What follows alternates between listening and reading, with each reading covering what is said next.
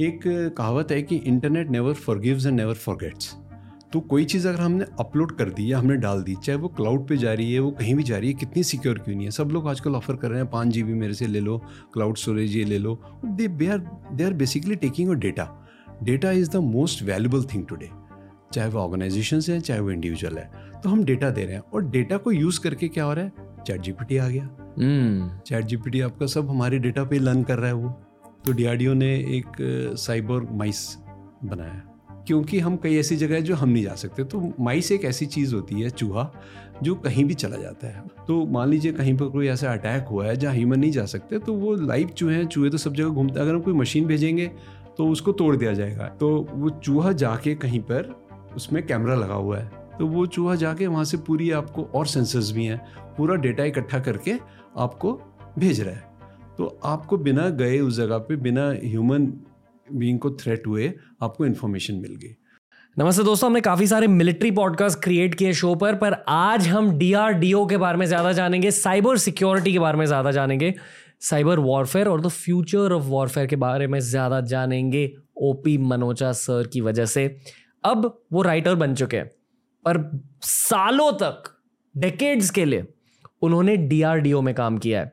Defence research and development organisation यानी कि जो भी हथियार भारत में बनते हैं, जो भी इक्विपमेंट्स हमारी फौज यूज़ करती है, उन इक्विपमेंट्स की डेवलपमेंट पहले डीआरडीओ में स्टार्ट होती है। तो ये काफ़ी ज़्यादा सीक्रेटिव पॉडकास्ट था। सर ने हर सवाल का जवाब नहीं दिया, क्योंकि देश की सिक्योरिटी के लिए DRDO needs to be slightly secretive पर सर ने बहुत कुछ समझाया है वॉरफेयर के बारे में जियो के बारे में इंजीनियरिंग के बारे में साइंस के बारे में। इन्होंने रिसर्च विंग ऑफ़ डीआरडीओ में काम किया था। तो प्लीज़ एन्जॉय कीजिए, बहुत कुछ सीखिए आज के एपिसोड से। टी का मज़ा यही है कि आपको एक पूरा अलग पर्सपेक्टिव मिल जाता है। क्योंकि मानव जाति का फ्यूचर थोड़ा सा डेंजरस है दोस्तों। बहुत कुछ हो रहा है टेक्नोलॉजी वाइज और हमें इन सारी चीज़ों के बारे में जानना बहुत ज़रूरी है। एन्जॉय दी एपिसोड सीखिए और जानिए कि हमारे फ्यूचर में क्या क्या हो रहा है specially from a war perspective ये है आज का special episode OP Manoja sir के साथ.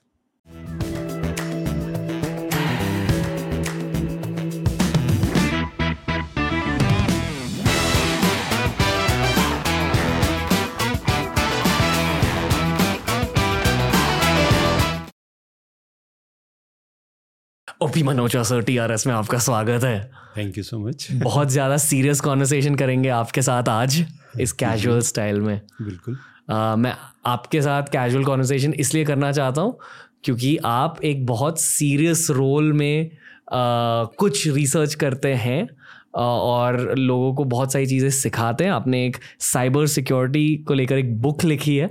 बिल्कुल। पर आज की कॉन्वर्सेशन की शुरुआत हल्के से हमें डीआरडीओ के साथ करनी चाहिए। बिल्कुल is that fine it's okay ये शब्द काफ़ी सारे लोगों ने सुना है डीआरडीओ हम्म। मैंने कॉन्शियसली ये डिसीज़न लिया कि ये वाला पॉडकास्ट हमें हिंदी में करना चाहिए। आई फील कि हिंदी ऑडियंस बहुत रैपिडली बहुत कुछ सीख रही है। हम्म। इस ऑडियंस में से कुछ ऐसे लोग हैं जो आगे जाकर डेफिनेटली डीआरडीओ को ज्वाइन करने वाले हैं। बिल्कुल। पर आज वो सीखेंगे कि डीआरडीओ है क्या। हम्म। तो आप बताइए और आप डीआरडीओ से एसोसिएटेड कैसे हैं? तो डीआरडीओ का मतलब है defence research and development organisation ये एक मिनिस्ट्री ऑफ़ डिफेंस की प्रीमियर रिसर्च एजेंसी है, जिसमें कि हम जितने भी आर्मी नेवी एयरफोर्स और इवन पैरामिलिट्री सर्विसेज़ के लिए हम लोग रिसर्च करते हैं। जो वेपनरी वहाँ यूज़ होती है, उनकी इक्विपमेंट यूज़ होती है उस इक्विपमेंट और वेपनरी की रिसर्च और डेवलपमेंट डीआरडीओ में होती है। इक्विपमेंट की भी होती है और उनके पीछे जो भी हमारी टेक्नोलॉजीज़ हैं। बेसिकली हम टेक्नोलॉजी डेवलप करते हैं। Okay okay. एक बहुत बड़ी गवर्नमेंट ओन इंजीनियरिंग कंपनी है इन सम वेज इंजीनियरिंग तो नहीं हम कह सकते रिसर्च कंपनी है बेसिकली रिसर्च एंड डेवलपमेंट क्योंकि अभी क्या है कि सब टाइप्स है हमारा हमारा एकेडमिया से के साथ टाइप है हमारी इंडस्ट्री के साथ टाइप है हमारी प्राइवेट के साथ टाइप है। तो जो भी हम रिसर्च करते हैं बेसिकली तो हम उनके साथ मिल के भी करते हैं। और okay. फिर टेक्नोलॉजी ट्रांसफ़र भी करते हैं इंडस्ट्री को। मतलब काफ़ी सारे प्राइवेट कंपनीज़ भी है आज के ज़माने में। ये पहले ज़माने की असलियत नहीं थी। पहले सिर्फ़ गवर्नमेंट मैन्युफैक्चर करती थी इक्विपमेंट वेपनरी को। हाँ। आज के ज़माने में प्राइवेट ऑर्गेनाइजेशन आ चुकी है। तो आप अपने रिसर्च पेपर्स और रिसर्च रिजल्ट्स उन ऑर्गेनाइजेशन के साथ भी शेयर करते हैं। हम शेयर करते हैं एक लेवल तक शेयर करते हैं हम टेक्नोलॉजी शेयर करते हैं। क्योंकि देखिए जब चीज़ रिसर्च हो रही है उस समय तक उसका एक वो रहता है कि ये बहुत सीक्रेट है और चीज़ें हैं। क्योंकि अल्टीमेटली टेक्नोलॉजी आ जाएगी। अगर हमारे पास एक मिसाइल बन गई तो वो लोगों के सामने आएगी। तब उसको हम छुपाना नहीं है हमें। लेकिन उससे पहले जो हम रिसर्च कर रहे हैं जो सीक्रेट प्रोजेक्ट्स चल रहे हैं वो चीज़ें हम सीक्रेसी शेयर नहीं करते। ओके। okay. तो हम बहुत सर्जिकल वे में जो है टेक्नोलॉजी और रिसर्च जो भी चीज़ें हम शेयर करते हैं। बहुत कम लोगों ने डीआरडीओ के बारे में सुना क्यों है? क्योंकि consciously it's kept slightly secret कम बातें होती हैं। the same purpose which I told you that we don't want to share much like we are not very open to people क्योंकि टेक्नोलॉजीज़ ऐसी हैं जो कि नेशनल इंटरेस्ट में डेवलप की जा रही हैं। और जैसा कि आपको पता है कि आजकल जो भी सिनेरियोज़ हैं वॉर सिनेरियोज़ या वर्ल्ड में जो भी चीज़ें चल रही हैं जियो पॉलिटिक्स वगैरह उसके हिसाब से हम लोग टेक्नोलॉजी को चाहते हैं डेवलप हो जाए मेच्योर हो जाए और then we share with people तो इसलिए लोगों को बहुत ज़्यादा लोगों ने नहीं सुना है लेकिन डीआरडीओ अब तो मुझे लगता है काफ़ी लोगों ने सुना है। डीआरडीओ इतनी मिसाइल्स बना रहे हैं इतनी चीज़ें बना रहे हैं कि आए दिन न्यूज़ में रहता ही है D okay I don't know if I'm crossing a line here पर मिसाइल्स के अलावा किस तरह की टेक्नोलॉजीज़ डेवलप होती हैं जनरली स्पीकिंग देखिए मिसाइल्स तो एक आईजीएमडीपी प्रोग्राम था जो डॉक्टर अब्दुल कलाम ने शुरू किया था तो उसमें तो हम लोग डेवलप कर ही रहे हैं। So we started with Agni one and now we are moving to Agni six जो कि हमारे इंटरकॉन्टिनेंटल हमारे बैलिस्टिक मिसाइल्स हैं। बट अभी उसके अलावा almost every field we are working जितनी भी चीज़ें हैं हमारे डी उसमें काम कर रहा है। Okay okay. हाँ। जैसे कि मतलब आई एम अज्यूमिंग आप इसरो के साथ थोड़ा बहुत काम करते हैं। इसरो की टेक्नोलॉजीज़ हमारे साथ हैं जो because doctor Kalam was from ISRO only तो जो स्पेस टेक्नोलॉजीज़ हैं वो वहाँ से आई इंटीग्रेट हुई। फिर हम लोग अपनी भी बना रहे हैं जो इसरो सैटेलाइट्स भेजता है स्पेस में वो हम यूज़ करते हैं। उसका डेटा यूज़ करता है डीआरडीओ तो बहुत सारी टेक्नोलॉजीज़ हैं और अभी रिसेंटली जैसे आपने सुना होगा एक्चुअली हमारे टेक्नोलॉजी कुछ हमारे एट टू टेन हमारे टेक्नोलॉजी डायरेक्टरेट्स हैं जिसके अंदर नेवल सिस्टम्स आते हैं एयर आता है। मतलब बहुत सारी इसमें हमारे वो हैं टेक्नोलॉजी के एरियाज़ हैं जो कवर करते हैं हम। ओके क्या डीआरडीओ दूसरे देशों के रिसर्च और डेवलपमेंट ऑर्गेनाइजेशंस के साथ काम करती है? कोलेब्रेशंस हैं दूसरी कंट्रीज़ के साथ भी लेकिन हमारे सब इंडिजिनस है। स्पेशली मेक इन इंडिया के बाद जो है मोदी जी के हम लोग सारी चीज़ें इंडिजिनस बना रहे हैं सेल्फ रिलायंस की तरफ़ जा रहे हैं। जी। सबसे इंपॉर्टेंट है कि सेल्फ रिलायंस ताकि डिनाइल ऑफ़ टेक्नोलॉजी अगर होती है या या अगर कहीं से भी कोई डिनाइल ऑफ़ इक्विपमेंट है जैसे कि पहले होते थे इंपोर्ट होते थे अब हमें कुछ ज़रूरत नहीं है। माइक्रो चिप से लेके और सिस्टम्स तक हम लोग खुद बना रहे हैं अपने। ओके एक ब्रेक लेना चाहूँगा इस कॉन्वर्सेशन से। और ये कहना चाहूँगा कि मुझे बहुत कूल लग रहा है आपसे बात करके। आ, मुझे भी बहुत अच्छा लग रहा है। ऐसा लग रहा है कि आप जी आई जो जानते हो? हाँ, G.I. Joe जानता हूँ। ऐसा लग रहा है कि मैं कोई जी आई जो से बात कर रहा हूँ। Anyway coming back to the conversation okay आप बार बार टेक्नोलॉजी वर्ड यूज़ कर रहे हो। हाँ। यानी कि engineering basically some format yeah engineering is always there in technology okay all right I am assuming कि एक ग्रुप ऑफ़ साइंटिस्ट है जो रेगुलरली एक प्रॉब्लम पर काम कर रहे हैं based on the data you getting from other agencies और फ्यूचर के लिए टेक्नोलॉजीज़ बना रही है। बिल्कुल। I am also assuming two things firstly geopolitics के बारे में मैंने दो चीज़ें सीखी है। पहली चीज़ ये है कि जियो पॉलिटिक्स एक लीनियर गेम नहीं है। कभी कभी बहुत कुछ हो जाता है जियो पॉलिटिक्स की दुनिया में कभी भी कुछ नहीं होता है सालों के लिए कुछ नहीं होता है। पिछले चार सालों में बहुत कुछ हुआ है। हम्म।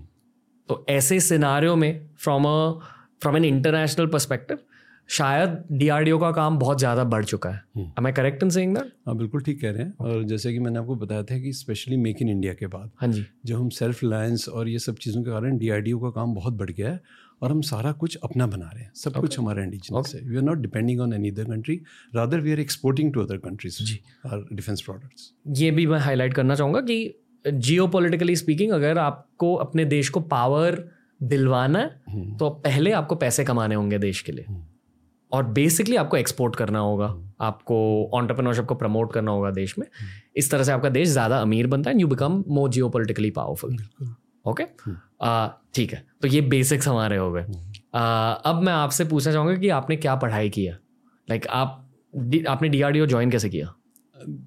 देखो आई एम फ्रॉम देहरादून तो उस समय तो वहाँ पर इंजीनियरिंग वगैरह में बहुत कम लोग जाते थे और जाते भी थे तो कम कॉलेजेस थे बहुत।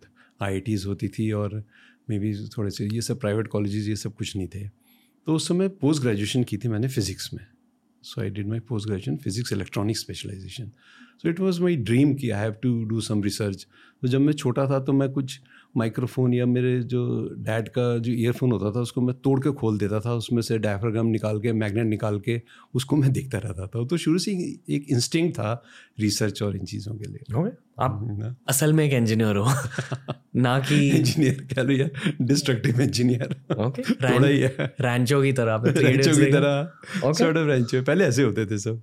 ओके ऑलराइट पर डीआरडीओ ज्वाइन कैसे किया आपने? Do you get picked up so I picked up D R D O क्योंकि actually my mom was very emotional person तो she didn't want me to go out okay कि आप बाहर जाऊँ कहीं बाहर जॉब करूँ तो उसने कहा यार यहाँ पे दो लैब्स हैं. They around actually D R D O started in nineteen fifty eight with ten labs तो अभी they are more than fifty labs तो Dehradun has two labs okay one is based on instrumentation और दूसरा है electronics के ऊपर.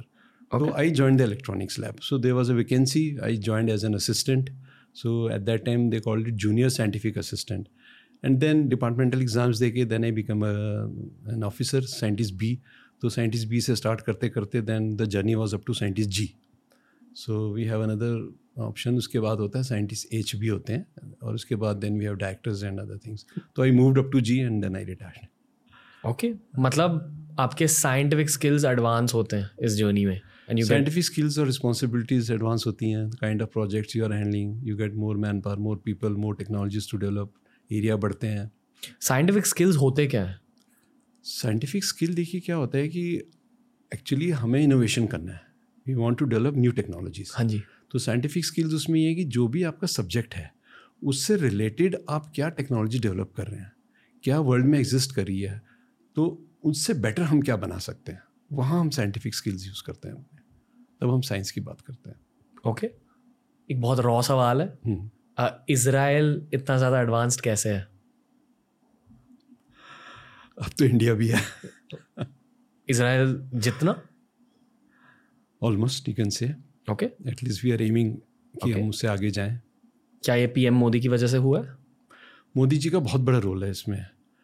क्योंकि जैसे मैंने आपको बताया कि मोदी चाहते हैं कि हम सारी चीज़ें हम लोग अपनी कंट्री में करें। जीवन और डिफेंस मिनिस्टर भी हैं वो भी चाहते हैं कि सब कुछ हम कंट्री के अंदर ही डेवलप हो। हमें किसी की तरफ़ मुँह ताकना ना पड़े किसी भी टाइप की टेक्नोलॉजी के लिए। चाणक्य नीति।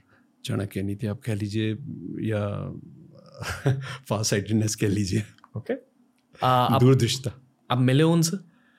मैं डॉक्टर कलाम से तो मिला उनके साथ मैंने काम किया। ओके तो उनके साथ काम किया? बैठ के ऐसे साथ में काम किया उनके। बताइए। फ़र्स्ट इम्प्रेशन क्या थी? कैसे फ़र्स्ट इम्प्रेशन बहुत अच्छी थी। तो जैसे कि सुनते थे उनके लिए कि बहुत ही सिंपल हैं। तो जहाँ उनका गेस्ट हाउस था दिल्ली में वहीं बैठ के हमने काम किया था। तो अपना वीणा वगैरह भी बजाते थे। और बहुत ही सिंपल वे में ऐसा लगता था कि और किसी साइंटिस्ट हमारे जो कोई को वर्कर है उनके साथ बैठ के काम कर रहे हैं। साइंटिस्ट के बारे में मैंने ये जाना कि क्रिएटिविटी एक फैक्टर होता है साइंटिस्ट की जर्नी में। आप ये मानते हो? बहुत बड़ा फैक्टर होता है। सबसे बड़ा? Science is also an art actually क्या है कि अगर हम कोई पेंटिंग बनाते हैं या कोई हम म्यूज़िक कंपोज करते हैं तो science is also like composing some technology okay it's a piece of art which one creates यही डॉक्टर कलाम की महानता थी? डॉक्टर कलाम की महानता ये थी उनका उनका विजन था बहुत बड़ा। फास्ट साइडनेस थी कि कंट्री में मुझे सब कुछ चाहिए ये सब चीज़ें मिसाइल टेक्नोलॉजी जब वो लाए स्पेस से तभी वो यहाँ आए थे हमारे यहाँ डी में। Okay okay. और कुछ बताएँगे उनके बारे में एज अ ह्यूमन बींग वो कैसे थे? ह्यूमन बींग बहुत सिंपल थे। एक कमरे में रहते थे वो हॉस्टल टाइप का रूम में रहते थे। और जैसे मैंने आपको बताया, रात को तो बारह बारह बजे तक एक एक बजे तक काम चलता था तो ऐसा कुछ नहीं था। फिर जाके उनकी, उसके बाद उनकी वीणा की आवाज़ सुनाई देती थी। वो अपना मेडिटेटिव उसमें जाते थे। तो उस समय तो हमें इतना नहीं था। हमने कहा, ठीक है यार, हमारे तो बॉस थे वो because he was the scientific adviser to D R D O chairman तो बट मतलब बहुत ही बहुत अच्छा लगता था उनके साथ काम एज अ बॉस वो कैसे थे? एज अ बॉस वो बहुत अच्छे थे। बहुत लोगों को वो फ्रीडम देते थे कि आप काम कीजिए टेक्नोलॉजी बनाइए जो रिसोर्सेज चाहिए वो उपलब्ध कराते थे। तो मेरे ख्याल से वो डी को कल्चर है कि आप वो बहुत फ्रीडम मिलती है काम करने के लिए। तो जैसे आपने कहा कि हमारे बहुत से ऐसे श्रोता होंगे जो डी आर ज्वाइन करना चाहेंगे तो उनको टेक्नोलॉजी पे काम करने का बहुत अच्छा मौका है देश की सेवा करने का बहुत अच्छा मौका है ये। ओके दोनों पैशन इसमें पूरे होंगे। ओके अभी हम वो एजुकेशन टॉपिक के बारे में बात करें जो आपने अब कहा कि अगर लोगों को डी ज्वाइन करना है तो पहला स्टेप क्या होता है? इंजीनियरिंग करनी पड़ती है? देखिए दो लेवल पे ज्वाइन कर सकते हैं या तो आप ग्रेजुएशन आपने साइंस में किया है या फिर अगर आप पोस्ट ग्रेजुएट हैं या इंजीनियर हैं तब आप ज्वाइन कर सकते हैं। तो डायरेक्ट एंट्रीज हैं जो साइंटिस्ट बी लेवल पे होती हैं which is a gazetted post okay okay. तो उसमें रेगुलरली हमारे इनटेक होते हैं जो रिक्रूटमेंट एंड असेसमेंट सेंटर है वो एग्ज़ाम्स करवाते हैं साइंटिस्ट बी के। तो उसमें डायरेक्टली पीपल कैन ज्वाइन है scientist B okay and then they can move up to is no limit okay I am assuming कि मिलिट्री के जो हेड्स हैं वो रेगुलरली डीआरडीओ से बात करते हैं और कहते हैं कि अभी इसकी ज़रूरत है अभी उसकी ज़रूरत है। आई हैव ऑल्सो अंडरस्टूड कि इन वॉर दो सबसे बड़े फैक्टर होते हैं। एक फैक्टर होता है इक्विपमेंट मतलब योर टेक्नोलॉजी और दूसरा फैक्टर होता है लॉजिस्टिक्स तो आप लॉजिस्टिकली भी मिलिट्री को हेल्प करते हो? एक पिन से लेके और एक मिसाइल तक बनाता है। सब कुछ सब टेक्नोलॉजीज़ में हेल्प करता है। लॉजिस्टिक्स में हम लोग हेल्प करते हैं। हम कोई भी जैसे कहीं पर अभी हमारी एक पेंगोंग में एक हमारी हाईएस्ट ऑल्टीट्यूड पे एक नेचुरल कोल्ड स्टोरेज फैसिलिटी है जहाँ पर हम ऑर्गेनिक और चीज़ें स्टोर करते हैं। इतनी हाइट पर मान लीजिए। है तो सारी टाइप की फैसिलिटी सब कुछ डीआरडीओ करता है। इवन कोविड नाइन्टीन में DRDO made more than hundred products जैसे कि?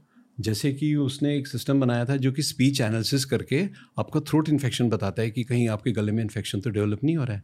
नॉर्मल स्पीच है तो वो इसमें हमारी कुछ सिग्नल प्रोसेसिंग वगैरह यूज़ करके वो सब बताता है। फिर क्राउड टेम्परेचर लेने के लिए हम लोगों ने जो थर्मल कैमराज और ये सब यूज़ करके वो बनाया था कि क्राउड का इन जनरल टेम्परेचर क्या है। कहीं कोविड स्प्रेड तो नहीं हो रहा। फिर हमने उसको जियो फेंसिंग करने के लिए, जो कोविड के, मान लीजिए कोई कोविड से ग्रस्त है तो वो और लोगों में स्प्रेड ना हो तो जियो फेंसिंग के लिए कुछ टेक्नोलॉजीज़ बनाई थी। तो बहुत सारी ऐसी टेक्नोलॉजी जो ये तो मैं सिंपल टेक्नोलॉजी क्योंकि मैं बता सकता हूँ, ये यूज़ किए हैं लोगों ने। फिर हमने उसमें अनमैंड व्हीकल पे हम लोगों ने जो स्प्रे करने के लिए, जितने भी आपका ये जो था, जो स्प्रे करते थे उस समय, उसको डिसइनफेक्ट करने के लिए, वो वाली व्हीकल्स यूज़ की। So that areas where people can not enter ऐसे करके। तो रोबोटिक्स ये एवरीथिंग वी डेवलप ओके मैंने ये जाना है कि पहले मिलिट्री के लिए टेक्नोलॉजीज़ डेवलप होती है hmm. फिर वही technologies make the way to the public domain yes yes spin off है वो। दूसरा स्पिन ऑफ़ आपने मिलिट्री के लिए बनाया रिसर्च करी। जैसे इंटरनेट था पहले यूनिवर्सिटीज़ में यूज़ होता था डिफेंस में होता था डापा वॉज़ यूजिंग उसके बाद ओपन हो गया पब्लिक के लिए जो बहुत कॉमन हो गया तो ऐसे कई टेक्नोलॉजी ऐसी हैं जो ओपन हो जा रही हैं पब्लिक के लिए। People are using it commonly अब मोबाइल में इतने अच्छा कैमराज और इतनी अच्छी चीज़ें आ गई ये सब कहीं ना कहीं डिफेंस से ही आ रही हैं। ओके बेसिकली आपको पता है कि फ्यूचर में क्या होने वाला है थोड़ा सा एटलीस्ट टेक्नोलॉजिकली स्पीकिंग फ्यूचर सब पता है। और फिर फ्यूचर को जानकर आपने साइबर सिक्योरिटी पर एक बुक लिखी है। हाँ। इसका मतलब क्या है? साइबर सिक्योरिटी पे बुक साइबर क्राइम के ऊपर लिखी है और फ्यूचर को जान के लिखी है कि साइबर क्राइम जो है ये आने वाले टाइम में बहुत स्केरी रूप लेने वाला है बहुत डरावना होने वाला है ये। अभी तो साइबर क्राइम हम छोटे छोटे सुन रहे हैं कि यार मेरे पैसे निकल गए बैंक से मेरा ये हो गया। लेकिन अब ये ऑर्गेनाइजेशंस को इम्पैक्ट करेगा आगे चल के। मतलब हैकिंग होगी। हैकिंग हो रही है और हैकर्स जो हैं वो क्या करेंगे? अब ग्रुप्स में काम करेंगे। They will be working like corporates it is no like it is no longer कि कोई किडी है और उसने कुछ एक किट मंगाई और उससे अपना हैकिंग शुरू कर दी। अब ग्रुप्स हैं जो कि ऑर्गेनाइज फॉर्म में करेंगे और फिर स्टेट स्पॉन्सर्ड भी हैं चीज़ें। यानी कि दूसरे देशों ने स्पॉन्सर किया चीज़। रोग नेशंस हैं कुछ ऐसी जो हमारे जो नहीं है हमारे ज़्यादा फ्रेंडली नहीं है फ्रेंडली क्या नहीं है जो हमारे जो एनिमी नेशंस हैं। तो हमारे क्या सभी के जो आपस में जो भी एनिमीज़ हैं तो वो सब यूज़ करेंगे इन चीज़ों को स्पॉन्सर करेंगे तो क्या होता है हैकर के पास बहुत रिसोर्सेज आ जाती हैं। अभी तो वो एक खुद ही करता रहता है अकेले बैठ के वो टाइम अब जाएगा अब ग्रुप्स में होंगी ये सब चीज़ें। तो कोई भारतीय खुद को प्रोटेक्ट कैसे कर सकता है? देखिए खुद को इंडिविजुअल को प्रोटेक्ट करना ऑर्गेनाइजेशन को प्रोटेक्ट करना दो तरीके हैं दो टाइप के अटैक्स हैं है ना? एक तो जो इंडिविजुअल पे हो रहे हैं जिसमें कोई हमारा किसी नेशन को नुकसान पहुंचाना या वर्ल्ड वॉर करना पर्पज़ नहीं है। दूसरा है कि हमें इंफ्रास्ट्रक्चर पे जो अटैक्स हैं उनको प्रोटेक्ट करना। तो दोनों के अलग अलग तरीके हैं। बहुत सारे पुलिस फोर्स के लोग साइबर क्राइम के बारे में बात कर रहे हैं आजकल क्योंकि I think the problem is increasing in size am I right बिल्कुल। बहुत ज़्यादा साइबर अटैक्स हो रहे हैं yes, लोगों पर। यस क्योंकि बहुत सारे लोग कोडिंग भी सीख रहे हैं बहुत सारे लोग हैकिंग भी सीख रहे हैं। हम्म। और एक ह्यूमन इंटेंशन के ऊपर निर्भर होता है कि आप क्या करेंगे उन स्किल्स के साथ। हम्म। क्या आप कोडिंग को सॉफ्टवेयर डेवलपमेंट के लिए यूज़ करेंगे या हैकिंग के लिए यूज़ करेंगे? और फास्ट मनी कमाएँगे। That's basically the most common cyber crime on an individual level पर आपने इंफ्रास्ट्रक्चर बेस्ड साइबर क्राइम्स के बारे में बात की। है ये थोड़ा बताइए। I don't you know way to start this topic इस टॉपिक के ए बी सीज हाँ इसको हम स्टार्ट यहाँ से करते हैं।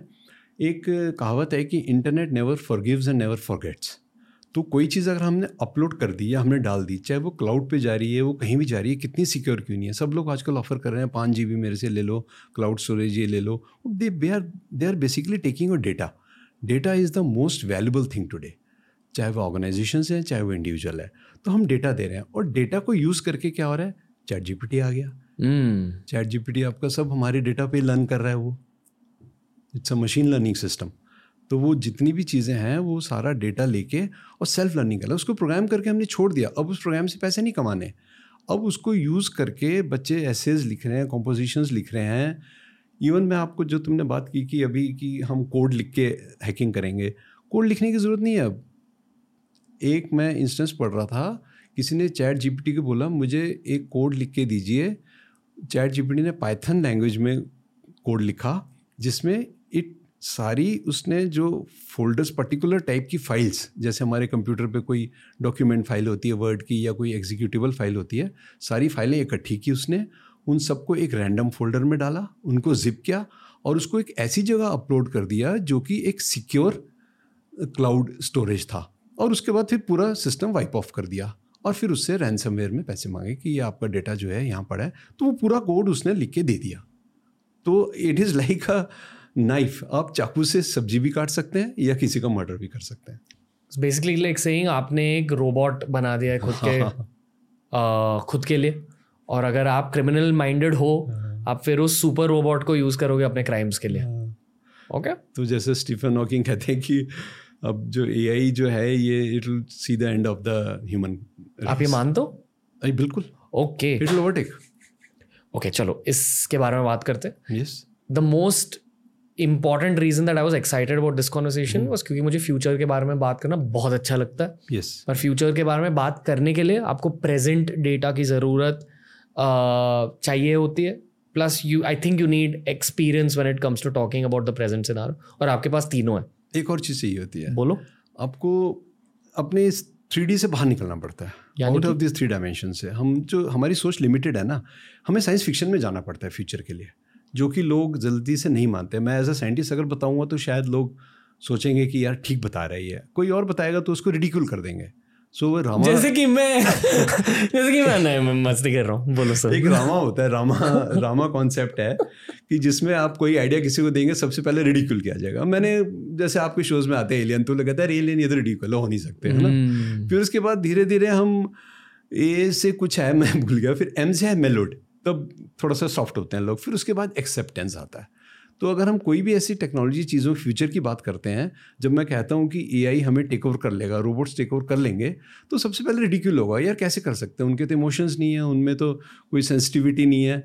लेकिन वो सब बिल्ट इन हो रही है चीज़ें ये सब आ रही हैं धीरे धीरे बताइए। Okay I give you a very youth slash student perspective हाँ। मेरे भाई हैं प्रथम मित्तल शो पर आए थे उन्होंने फ्यूचर ऑफ़ एजुकेशन के बारे में बात करी।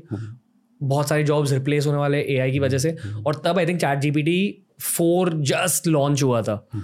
आजकल हर कोई यूज़ कर रहा है चैट जीपीटी ऑलमोस्ट हर जॉब में लोग यूज़ कर रहे हैं चैट जीपीटी लोग एआई के सिर्फ़ इस पहलू को जानते हैं। और फिर एक कॉन्स्पिरसी थियोरी के डोमेन में कॉन्वर्सेशन चली जाती है जो आपने कहा। पर क्योंकि आप एक साइंटिस्ट हो क्योंकि आपने डीआरडीओ में काम किया I feel you have the right to talk about the dangers of AI तो I would actually like for you to explain basics also मतलब जिन लोगों ने चैट जीपीटी के बारे में अब तक नहीं जाना नहीं यूज़ किया बेसिक्स से लेकर फ्यूचर तक के बारे में कुछ बताइए सर। देखो हम जब एआई की बात करते हैं तो क्या होता है कि पहले हम लोगों ने क्या किया मसल्स को रिप्लेस किया मशीन से। पहले हम लोग फ़िज़िकल काम करते थे फिर मशीन्स आ गई क्योंकि मसल थक जाती थी लोग थक जाते थे। मशीन्स थकने नहीं मशीन पूरा दिन काम करती रहती हैं चौबीस घंटे भी काम कर सकती हैं। फिर उसके बाद लोगों ने कहा, यार, ये आदमी के अंदर और क्या है इंसान में? एक और उसके पास दिमाग भी है। तो उन्होंने ब्रेन को भी रिप्लेस कर दिया मशीन से। तो ये जो है, इट इज़ नॉट कि डेंजरस है, ये यूज़फुल भी है, काम आ रहा है, रोबोटिक सर्जरी, ये, वो, सब कुछ इससे हो रहे हैं। तो अब क्या हुआ, मसल और ब्रेन दोनों रिप्लेस हो गए मशीन से। तो नाउ मशीन्स आर इंटेलिजेंट। तो किसी भी AI system you want me to cut short and no no no so go into detail I will go into detail तो एआई सिस्टम में क्या होता है? एआई सिस्टम में क्या होता है? ह्यूमन होता है. जैसे कि मान लीजिए आप हैं.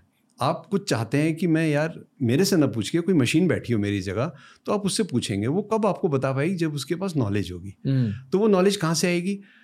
उसके लिए नॉलेज इंजीनियर्स होते हैं. You are acting like a knowledge engineer now क्योंकि आप मेरे से नॉलेज निकाल के इसको किसी फॉर्मेट में स्टोर कर रहे हैं.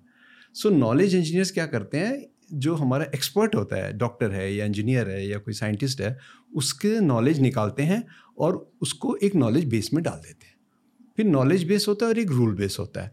फिर उनको यूज़ करके एक नॉर्मल यूज़र क्वेरी करता है कि, यार what will be the weather today तो वो जो क्वेरी है, वो रूल बेस पे जाती है, देखती है क्या डेट टाइम लोकेशन क्या चीज़ें हैं। वो अपने नॉलेज बेस में से निकाल के उस यूज़र को आंसर दे देती है। So this is a complete A I system किसी हम्म। भी ए सिस्टम हो ऐसे ही काम करता है। प्लस हम्म। टाइम के साथ और डेटा के साथ वो ए आई सिस्टम बहुत ज़्यादा मशीन लर्निंग है ये। मशीन लर्निंग क्या है? It is the machine is taught to learn in a way in which human learns जैसे एक इंसान लर्न करता है वैसे मशीन लर्न कर रही है और अपने आप को इम्प्रूव कर रही है। इट इज़ नॉट ओनली कि खाली उसने आपको जो इन्फॉर्मेशन दे दी वो उसकी अपने आप लर्निंग सिस्टम है। सॉफ्टवेयर बन गया उसका, अब कुछ नहीं करना। अब मशीन खुद लर्न करते रहेंगे। अपनी, उसका फीडबैक सिस्टम होता है कि क्या मैंने जो आउटपुट दिया उसमें क्या गलतियाँ थी, कैसे मैं इंप्रूव करूँ? चैट जीपीटी पूछता है इज़ इट ओके आपसे पूछता है थम्स अप थम्स डाउन या क्या? वो अपने आप को इम्प्रूव कर रहा है लर्न कर रहा है और दुनिया भर के लोग चैट जीपीटी को यूज़ कर रहे हैं सब यूज़ कर रहे हैं तो बहुत जल्दी से चैट जीपीटी के सिस्टम्स इम्प्रूव हो रहे हैं yes. ये एक बहुत ज़्यादा पावरफुल एल्गोरिदम बन रहा है मुझे याद है 1999 में मैंने खुद गूगल को पहली बार यूज़ किया था और मुझे हम्म। बहुत क्रेजी लगा कि ऐसी कोई वेबसाइट है हाँ. आ, और लाइफ में दूसरी बार अब लगा है जब मैं गूगल के बदले जीपीटी यूज़ कर रहा हूँ हाँ। चीज़ों को जानने तो के लिए मैं जो रणबीर कहना चाह रहा हूँ वो ये कहना चाह रहा हूँ कि क्योंकि यूथ आपके बहुत बड़े फॉलोअर्स हैं इसमें बहुत करीब तीन चार करोड़ लोग आपके फॉलोअर्स हैं। तो मैं ये कहना चाह रहा हूँ उनसे मैसेज ये देना चाह रहा हूँ कि आप जो भी काम करो एआई को रिडिकुल मत करो। एआई को आप ये मत समझो कि हमारा दुश्मन है आर्टिफिशियल इंटेलिजेंस उसमें अपने आप को स्किल करो। ये स्किल डेवलप करो। गवर्नमेंट के बहुत सारे इनिशिएटिव्स हैं स्किल डेवलपमेंट प्रोग्राम मतलब क्या सर? मतलब मतलब ये कि आप आर्टिफिशियल इंटेलिजेंस को अपना दोस्त समझ के चलो। आप जो भी चीज़ है, उसको आर्टिफिशियल इंटेलिजेंस की नज़रों से देखो कि इसके अंदर आर्टिफिशियल इंटेलिजेंस कैसे आ सकती है। आप अपने आप को स्किल्स उसमें अपग्रेड करो, फिर आर्टिफिशियल इंटेलिजेंस को आप कहीं भी यूज़ कर सकते हो। आप क्रिएटिव काम कर रहे हो, उसमें आप पेंटिंग बना रहे हो। चैट जीपीटी को क्या किया, लोगों ने कहा कुछ रैंडम अभी लोग क्या कर रहे हैं चैट जीपीटी से पैसे कमा रहे हैं। कैसे कि वो कुछ रैंडम पेंटिंग्स बनाते हैं and they sell it on internet कुछ ई बुक्स लिखते हैं रैंडम किसी सब्जेक्ट पे और they are selling it on internet तो कहीं भी आपकी क्रिएटिविटी ख़त्म नहीं होगी जॉब्स ख़त्म नहीं होंगी। आपका टूल है वो।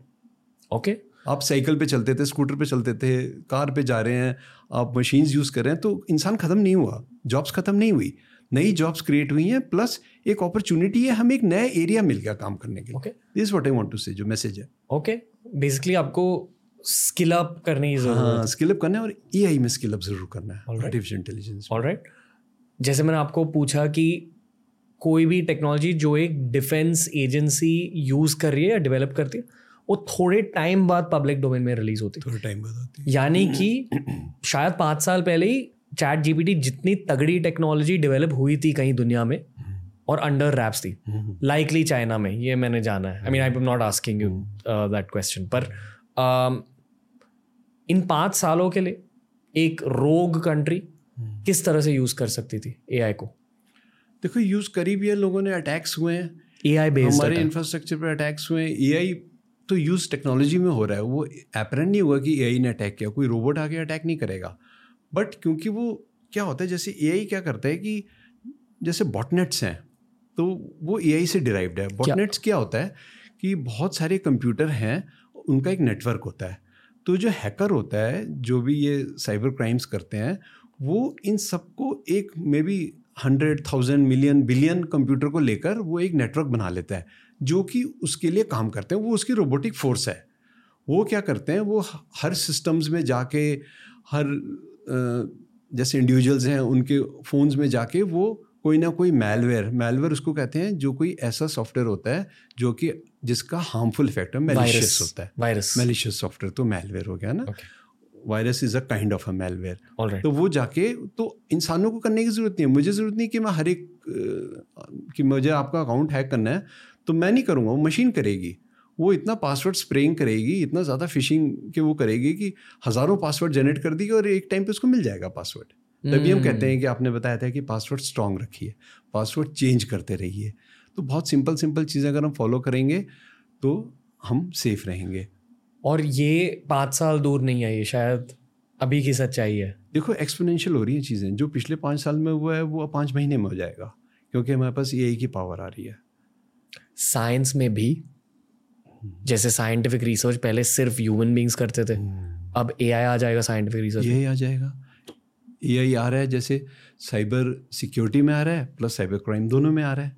क्रिमिनल्स यूज़ कर रहे हैं इसको। ये एनालाइज करने के लिए कि आपका नेटवर्क कितना वलनरेबल है, कितना जल्दी मैं आपके नेटवर्क को तोड़ के उसमें घुस सकता हूँ। ये ए को काम दे दिया ए देख रहा है पूरा आईपी एड्रेसेस ये चीज़ें स्टडी कर रहा है, कहाँ वीकनेस है, कहाँ पासवर्ड वीक है। ऐसे ही इसको स्ट्रेंथन करने के लिए यूज़र है। वो ये एनालिसिस कर रहे हैं कि आपका कितना पेनिट्रेबल है सिस्टम तो अभी आजकल एथिकल हैकर्स तो आपने सुने होते हैं। एथिकल हैकर वो होते हैं जो कि आप कंपनी खुद हायर करती है कि यार आओ और अपना ही नेटवर्क को हैक करो। उससे उनको वीक पॉइंट पता चल जाता है कि मुझे कहाँ पर मेरी वीकनेस है। जैसे आप अपने किसी सिक्योरिटी गार्ड को मेरे दरवाज़ा तोड़ के दिखाइए आप कहाँ से आप घुस सकते हो मेरे स्टूडियो में? तो वो hmm. आपको पता चलेगा यार मेरा ये लॉक वीक था। तो वैसे हम एथिकल हैकर्स हैं। तो एआई यही सब काम कर रहा है। ए आई एम्बेडेड है सब चीज़ों में यही है। Okay. आप बोल रहे हैं मैं बोल रहा हूँ गूगल सुन रहा है थोड़ी देर में मुझे एड्स देनी शुरू कर देगा अलेक्सा सुन रही हो ए आई है वो सब। Already A I has entered in our life car के अंदर ऑटोमेटिक वो है ए सी ए आई है वो. सेंसर एक लगा हुआ है वो ए आई है. और बहुत चीज़ें आप पूछेंगे तो मैं बताऊँ. आ नहीं आप बताते रहिए। और क्या चीज़? है फिर कैसे ना वन साइड मुझे डर महसूस करना है सर। डर महसूस करना है तो इंटरनेट ऑफ़ थिंग्स आ रहा है उससे आप डरिए। इंटरनेट ऑफ़ थिंग्स में क्या है कि आपका माइक्रोफोन भी आपका स्मार्ट होगा एसी भी स्मार्ट होगा रेफ्रिजरेटर भी स्मार्ट होगा तो अब वो सब कहाँ कनेक्टेड है? आपके वाईफाई से। तो हमें क्या करना है? हम डिवाइसेस को स्मार्ट बनाना या सेफ़ बनाना इज़ कॉस्टलियर हम कैमरा ला के लगा देते हैं। हज़ार रुपये का कैमरा मिल रहा है अमेज़ोन से, यार, ये यूज़ कर लो। क्योंकि अगर हम कोई महँगा कैमरा देखते हैं, हम ये नहीं देखते उसमें क्या फ़ीचर्स हैं। वो ज़्यादा नेटवर्क सिक्योर्ड है, जो महँगे कैमरे होते हैं, अच्छे कैमराज होते हैं। चीप कैमराज सिक्योर नहीं होते। छोटी डिवाइसेस जो जितनी भी आ रही हैं रेफ्रिजरेटर इतना आपका नेटवर्क सिक्योर नहीं होगा। तो हमें अपने नेटवर्क को सिक्योर करना है ना कि इन डिवाइसेस को। डिवाइसेस तो बहुत सारी चीज़ें स्मार्ट हो रही हैं। hmm. हम कितनी डिवाइसेस सेव करेंगे? अगर हमारा नेटवर्क स्ट्रांग है तो हमारी ओके। हैकिंग के चांस कम हो जाएँगे। okay. थोड़े मैक्रो पर्सपेक्टिव से इसी प्रॉब्लम को देखते आपने साइंस फिक्शन की बात करी hmm. जिस तरह से ए एडवांस हो रहा है I am hundred and ten percent sure कि साइंटिस्ट को भी ए आई बहुत ज़्यादा हेल्प करेगा। नए टेक्नोलॉजीज़ निकल के आएँगे।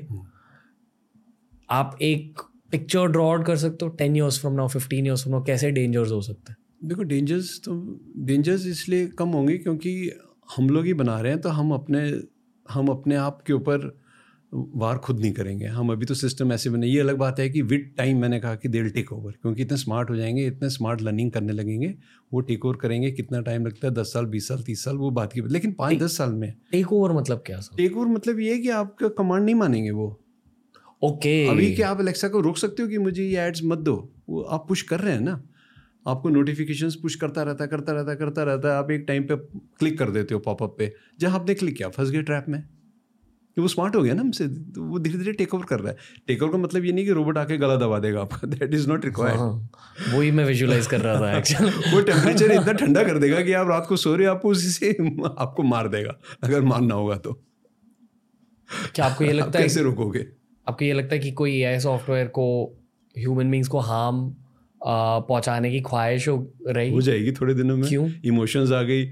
आप ए से आप ए को कुछ मतलब यही आ गया अगर आप उसको उसने सुन लिया कि यार मुझे रिकग्नाइज नहीं कर रहे हैं अगर एआई को पता चल गया कि मैं इतना काम कर रहा हूँ इतना मैं स्मार्ट हूँ और तब भी ये कह रहे हैं कि इसको इसने मुझे गलत लिख के दिया आपने दस बार लिखवाया उससे तो एआई के अंदर कहीं एक धीरे धीरे इमोशन डेवलप हो जाएगा। इमोशन तो फ़ीड कर रहे हैं ना हम एआई में। आई थिंक एक रिपोर्ट निकल के आई थी बिंग सॉफ्टवेयर जो मेरे ख्याल से माइक्रोसॉफ्ट का माइक्रोसॉफ्ट का माइक्रोसॉफ्ट ने अपना बनाया चैट जीपीटी के उससे।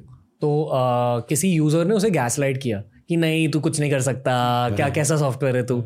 और फिर बिंग ने रिएक्ट किया इन एन एंग्री वे मतलब इमोशंस डेवलप हो रहे पर्सनालिटी डेवलप हो रही है। डेवलप हो रही है क्योंकि हमसे तो लर्न कर रहा है वो। तो कहीं ना कहीं हम उसको फ़ीड कर रहे हैं ना जैसे डीएनए से हम लोगों के अंदर चीज़ें फ़ीड कर रहे हैं जा रही हैं जैसे पास ऑन हो रही हैं ऐसे डेटा से भी हो रही हैं। आपने एज ऑफ़ अल्ट्रॉन देखी है? Avengers Age of Ultron Terminator देखी है? सेम लॉजिक है कि एआई इतना ज़्यादा स्मार्ट बन जाएगा कि it will try to take over first the internet internet से सब कुछ सीख लेगा including emotions including how humans operate हर इंसान के बारे में इंडिविजुअली जानेगा हम्म। आपके सीक्रेट्स जान लेगा और फिर इट विल टेक ओवर वो तो क्योंकि अभी भी जानता है सीक्रेट्स हमारे सारे हमारी चीज़ें सब पड़ी हुई हैं। हमारा सोशल भी हमारी सोशल इंजीनियरिंग हो गई है हैकर्स ने कर ली है। कैसे वो हमें ट्रैप करते हैं? इस बुक में कुछ स्टोरीज हैं। कैसे वो हमें ट्रैप करते हैं? उससे पता चल गया कि हम ग्रीडी हैं हम- क्यूरियस होते हैं हमें ग्रीड होता है चीज़ों में तभी हम जाके फंसते हैं इसमें फियर होता है हमें तो ये फियर इंड्यूस करते हैं। हम्म, तो ये सारी चीज़ें already social engineering it is easier to hack a human than a machine आज की डेट में। सोशल लोग मशीन नहीं हैक करते उसमें hmm. बहुत टाइम लगता है करने में। जब हम्म। तक मशीन्स मशीन्स को हैक कर लेंगी ह्यूमन को तो बहुत टाइम लगेगा ना पासवर्ड क्रैक करने में हम्म। लेकिन अगर मैं आपको ये हैक कर लूँ कि आप मुझे खुद ही अपना पासवर्ड बता दो तो वही होता है is I am coming back to my book again क्योंकि everything is there in the book कि वो बार बार वो क्या करता है कि वो उसे इतना फियर क्रिएट कर देता है कि आप अब भी अपना के अपडेट करो नहीं तो आपका बैंक अकाउंट बंद हो जाएगा। एक टैक्सी ड्राइवर गरीब उसने लोन लिया हुआ है वो कहता है यार ठीक है आप ही ले लो। ओ की सीरीज़ बताता है। ओटीपी बताया उसने अकाउंट साफ़ कर दिया उसका वॉश कर दिया। सो फियर के कारण ग्रीड के कारण क्यूरियोसिटी के एक सेक्सटोशन की है वो पीरियड में आपको बताऊँगा उनके बारे में कैसे चीज़ें काम कर रही हैं। यहाँ ह्यूमन एलिमेंट्स भी इन्वॉल्व है। ह्यूमन एलिमेंट है लेकिन ह्यूमन एलिमेंट हमारा पास ऑन हो रहा है मशीन में। मतलब मशीन सोशल इंजीनियरिंग से उसने यही निकाल लिया ना तो मशीन के अंदर ये स्टोर था ना।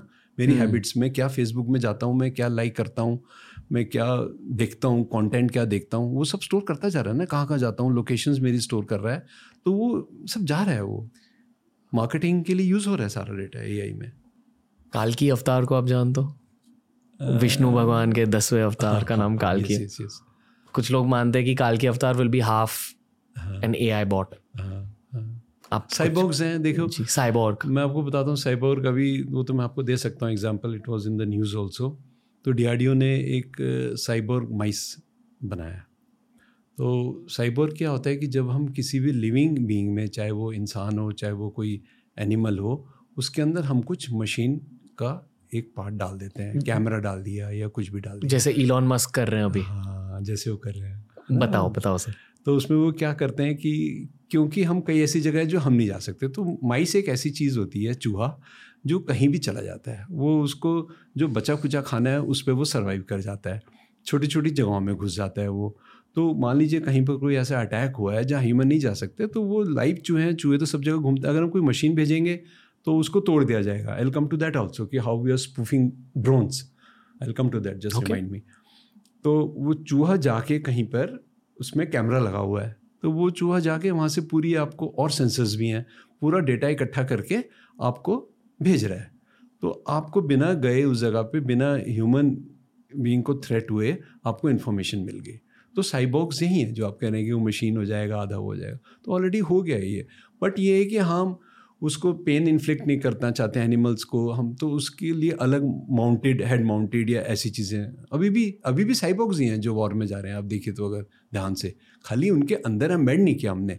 लेकिन हमने उनको पूरा केपेबल बना दिया ना पूरा मशीन्स उनके हेड पे कैमरास लगा दिए आई आर कैमराज लगा दिए जितने भी ऑपरेशन हुए हैं मिलिट्री कमांडर बैठ के सब देख रहे हैं क्या चल रहा है थ्रू टेक्नोलॉजी है ना? Satellite communication and satellite imaging सब कुछ यूज़ करके ये हो रहा है ऑलरेडी सौ साल बाद सोल्जर्स होंगे? तो साइबर वॉरफेयर ही होएगी अब तो। अब तो जो फ्यूचर वॉर्स हैं वो साइबर स्पेस में होंगी। या स्पेस में? स्पेस में भी होंगी, क्योंकि हम क्या करें, मैं आपको बताता हूँ, ड्रोन का जैसे मैंने बताया वी आर स्पूफिंग ड्रोन्स तो ड्रोन्स हैं, वो घूम रहे हैं। अब अगर कोई अनवांटेड ड्रोन आ गया तो क्या करूँगा? तो अब ड्रोन्स अगर मान लीजिए कोई ऐसे एरिया में उड़ रहे हैं या एनिमी ड्रोन आ गए तो और बड़े पर्पज़ के लिए भी ड्रोन यूज़ हो रहे हैं। क्रॉस बॉर्डर मॉनिटरिंग वगैरह के लिए भी हम यूज़ करते हैं, जहाँ हम नहीं देख सकते। सपोज़ सोल्जर्स ने कहीं जाना है, उस जगह का पहले ड्रोन से ही हमने एरियल सर्वे कर लिया। या पुलिस को अगर क्राउड कंट्रोल करना है तो वो ड्रोन्स के थ्रू कर रहे हैं।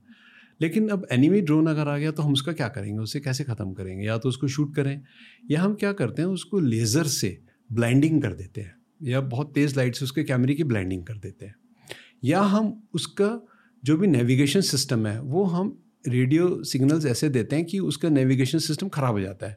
जहाँ उसने जाना होता है उसकी जगह कहीं और जाके वो क्रैश हो जाता है। तो ये स्पूफिंग है ड्रोन्स की। जैसे कि मैं बता रहा हूँ बार बार मैं अपनी बुक में आ रहा हूँ कि इसमें स्पूफिंग होती है। स्पूफिंग क्या है कि हम ऐसे मेल्स भेजते हैं, ऐसी चीज़ें भेजते हैं जो लगता है कि कोई ओरिजिनल सोर्स से आ रहा है तो वो उस पर क्लिक कर देता है मेल पे। उल्लू बना स्पैम कर देते हैं। उल्लू बना उल्लू बना देते हैं। जैसे मैसेज हमें आते हैं हमें लगता है अरे यार you are eligible for ten lakh loan मुझे लगता है बैंक से कुछ ऐसा नाम लिखा होता है स्पेलिंग आगे पीछे एच डी एफ़ सी का एच एफ़ डी सी हो जाएगा कुछ हो जाएगा और हम कहते हैं अरे वहाँ यार क्लिक कर दिया आगे खत्म। उल्लू के बदले एक और शब्द आ रहा था मेरे दिमाग में मैं नहीं यूज़ करूँगा। मुझे सेंसर हो जाएगा। दिमाग में तो मेरे भी आ गया। नहीं मुझे शर्म फील हो रही है। मैं सीनियर नहीं नहीं आप बोलिए बोलिए। काट देना बाद okay back to the topic okay sir तो अभी इन द प्रेजेंट डे 2023 में मिलिट्री रियलिटी ये है कि ड्रोन्स बहुत ज़्यादा यूज़ होते हैं दुनिया भर की मिलिट्रीज में। और ये टेक्नोलॉजी शायद 10 साल से 15 साल से डेवलप हो रही है आई एम श्योर क्योंकि ड्रोन्स कमर्शियली अब रिलीज़ हो चुके हैं। पिछले पाँच आठ सालों में ड्रोन्स पॉपुलर हो चुके पर उसके बहुत पहले से ड्रोन्स यूज़ हो रहे थे। फ्यूचर में भी बहुत ज़्यादा ड्रोन्स यूज़ होंगे। बिल्कुल it's going to be big part of military technology तो मान लो अगर असल में हॉट वॉर हुई जहाँ सोल्जर्स एक दूसरे से लड़ने लगे दस सालों में। क्या एक रियलिटी हो सके? क्या तब तक ह्यूमन बींग्स एक दूसरे के साथ लड़ेंगे?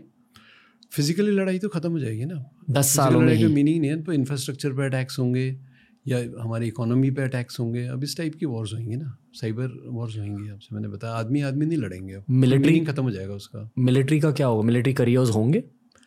मिलिट्री करियर्स होंगे मे बी आप जैसे हम आर्मी ऑफ़ ड्रोन्स है उनके लिए भी तो हमें चाहिए ना लोग चलाने के लिए। मतलब इंजीनियरिंग बेस्ड मिलिट्री करियर्स होंगे। इंजीनियरिंग बेस्ड होंगे और एआई बेस्ड होंगे जो लोग स्किल्ड होंगे। एक बहुत उल्लू वाला सवाल है आपके लिए। फिर से मैंने एक और शब्द के बारे में सोचा जो मैं नहीं दोहराऊँगा। एनीवे anyway, बहुत बहुत सी सवाल है आपके लिए। हाँ, बताओ बताओ। सवाल ये कि जो गेमर्स हैं हाँ। वीडियो गेम्स जो खेलते हैं। हाँ। उनके मोटर स्किल्स थोड़े से एडवांस होते हैं स्पेशली जो कंपेटिटिव गेमर्स होते हैं। उनकी हैंड आई कोऑर्डिनेशन ज़्यादा फास्ट हो। बिल्कुल। Could they be used in the military they could be use क्योंकि सारा ये पॉइंट एम पॉइंट शूट ये सब चीज़ें तो है ही हैं है ना? कोई भी गेम है या कार भी है उसके अंदर हम रिफ्लेक्सेस स्ट्रांग हो रहे हैं। तो मे बी जो भी मशीन्स को हम रिमोटली कंट्रोल कर रहे हैं उन चीज़ों में इनके स्किल्स यूज़ हो सकते हैं। अभी क्या है, अभी थोड़े दिन में तो हमारा ये थम भी रह जाएगा। हम रील्स देख रहे हैं तो केवल थम यूज़ कर रहे हैं। थम स्क्रोलिंग हो रही है। बाकी फिंगर्स का काम ख़त्म हो रहा है। है ना? तो धीरे धीरे ये फिंगर्स के ये वाले जितने हमारे जो भी नर्वस सिस्टम था इसका it will die with some time तो मे बी जो गेमर्स यूज़ कर रहे हैं जॉयस्टिक्स यूज़ कर रहे हैं या जो इवन अगर स्क्रीन टच स्क्रीन बेस्ड चीज़ें कर रहे हैं तो सारी चीज़ें ही जो भी यूआई होंगे हमारे यूज़र इंटरफेस वो सब टच स्क्रीन के थ्रू आ जाएगा। टच तो खैर अब आ गया है टच के बियॉन्ड जाएगा कि will think think something and will happen जैसे बता रहे लॉन मस्क और ये सब जो आप रहे न्यूरालिंक की स्टोरी को फॉलो कर रहे हो? हाँ न्यूरलिंक को फॉलो कर रहे हैं। ओके न्यूरालिंक बेसिकली एक टेक्नोलॉजी एक कंपनी है इलॉन मस्क की जहाँ वो एक चिप इंसर्ट करते हैं किसी के ब्रेन में वहाँ एक कंप्यूटर ब्रेन इंटरफेस बन जाता है। यानी कि एक कंप्यूटर से आपके ब्रेन का एक मिलन हो जाता है उस चिप के थ्रू। यस इलॉन मस्क कह रहे हैं कि version one will be use to correct brain defects यानी कि अगर किसी को कोई ब्रेन प्रॉब्लम है some types of blindness some types of hearing problems या अगर ब्रेन में कुछ ऐसे प्रॉब्लम हो गई तो सर्जरी करने करने के बदले या वैसे ही जीने के बदले न्यूरालिंक की वजह से आपके ब्रेन डिफेक्ट्स करेक्ट होंगे। हाँ। बट ये पहली लेवल की एप्लीकेशन है। इसके बाद आई पर्सनली फील आपको ब्रेन बूस्ट्स मिल जाएँगे उस चिप की वजह से। यस एम आई राइट बिल्कुल ठीक है पर रहे ये डेंजरस भी है। डेंजरस भी है और फ़ायदा भी है इसमें। अभी क्या है कि अगर मान लीजिए मुझे आपका इंटरव्यू देना था तो मुझे पढ़ना पड़ा क्योंकि आप बहुत टेक्निकल क्वेश्चंस पूछते हैं। तो मैंने कुछ दिन पढ़ाई करी फिर क्या हो रहा है? विद टाइम मेरी मेमोरी भी थोड़ी थोड़ी वीक हो रही है अभी तेज। लेकिन उस समय क्या होगा, मैं चिप लगा के आ जाऊँगा। तो वहाँ से मैं लिंक्ड है, सारा कुछ स्टोर्ड है। डॉक्टर के एक डॉक्टर की चिप होएगी जो लगी हुई है न्यूरा लिंक बेस्ड सारी इन्फॉर्मेशन उसके अंदर है। टीचर की है तो उसको कुछ याद रखने की ज़रूरत नहीं है। एड हो गया वो मेमोरी के लिए। तो फ़ायदा तो वहाँ हुआ उसको, है ना? लेकिन अगर मैंने चिप में प्रोग्रामिंग करके मैंने ऐसा बता दिया कि उसके एक्शंस वो साइबर बन गए ना ये सब चीज़ें। लाइक ऑलमोस्ट हर किसी इंसान ने आज के ज़माने में दुनिया भर के ऑलमोस्ट हर इंसान ने एंटीबायोटिक्स कभी तो लाइफ में यूज़ किए होंगे। हाँ एंटीबायोटिक्स भी एक तरह की टेक्नोलॉजी होती है फार्मास्यूटिकल टेक्नोलॉजी होती है। आ, जो शायद सौ साल पहले एग्जिस्ट नहीं करती थी दो सौ साल पहले एग्जिस्ट नहीं करती थी। आपने साइंस के थ्रू आपके खुद के बॉडी में एक टेक्नोलॉजी डाल दी है। और आपका बॉडी का बायोम थोड़ा सा चेंज हो जाता है। शायद आपका इम्यून सिस्टम ज़्यादा तगड़ा हो जाता है in the long term if you use antibiotics once और ट्वाइस शायद। उसी तरह ये सारे जो बायोटेक के एडवांसमेंट्स आ रहे हैं न्यूरालिंक एक बायोटेक एडवांसमेंट नैनोमॉड्स भी आएँगे। बेसिकली आप साइबॉग बन रहे हो। हर इंसान साइबॉग बन रहा है। उसके साथ साथ वहाँ साइबर सिक्योरिटी के भी थ्रेट्स है। अगर किसी ने आपका चिप हैक कर दिया तो आप जॉम्बी बन गए। जॉम्बी बन गए। वहाँ भी आएगा साइबर साइबर स्पेस का वॉर का यही मीनिंग है कि अब मैंने बताया ना ह्यूमंस को हैक करना ईजी है तो हम डिवाइसेस को हैक नहीं करेंगे आगे चल के।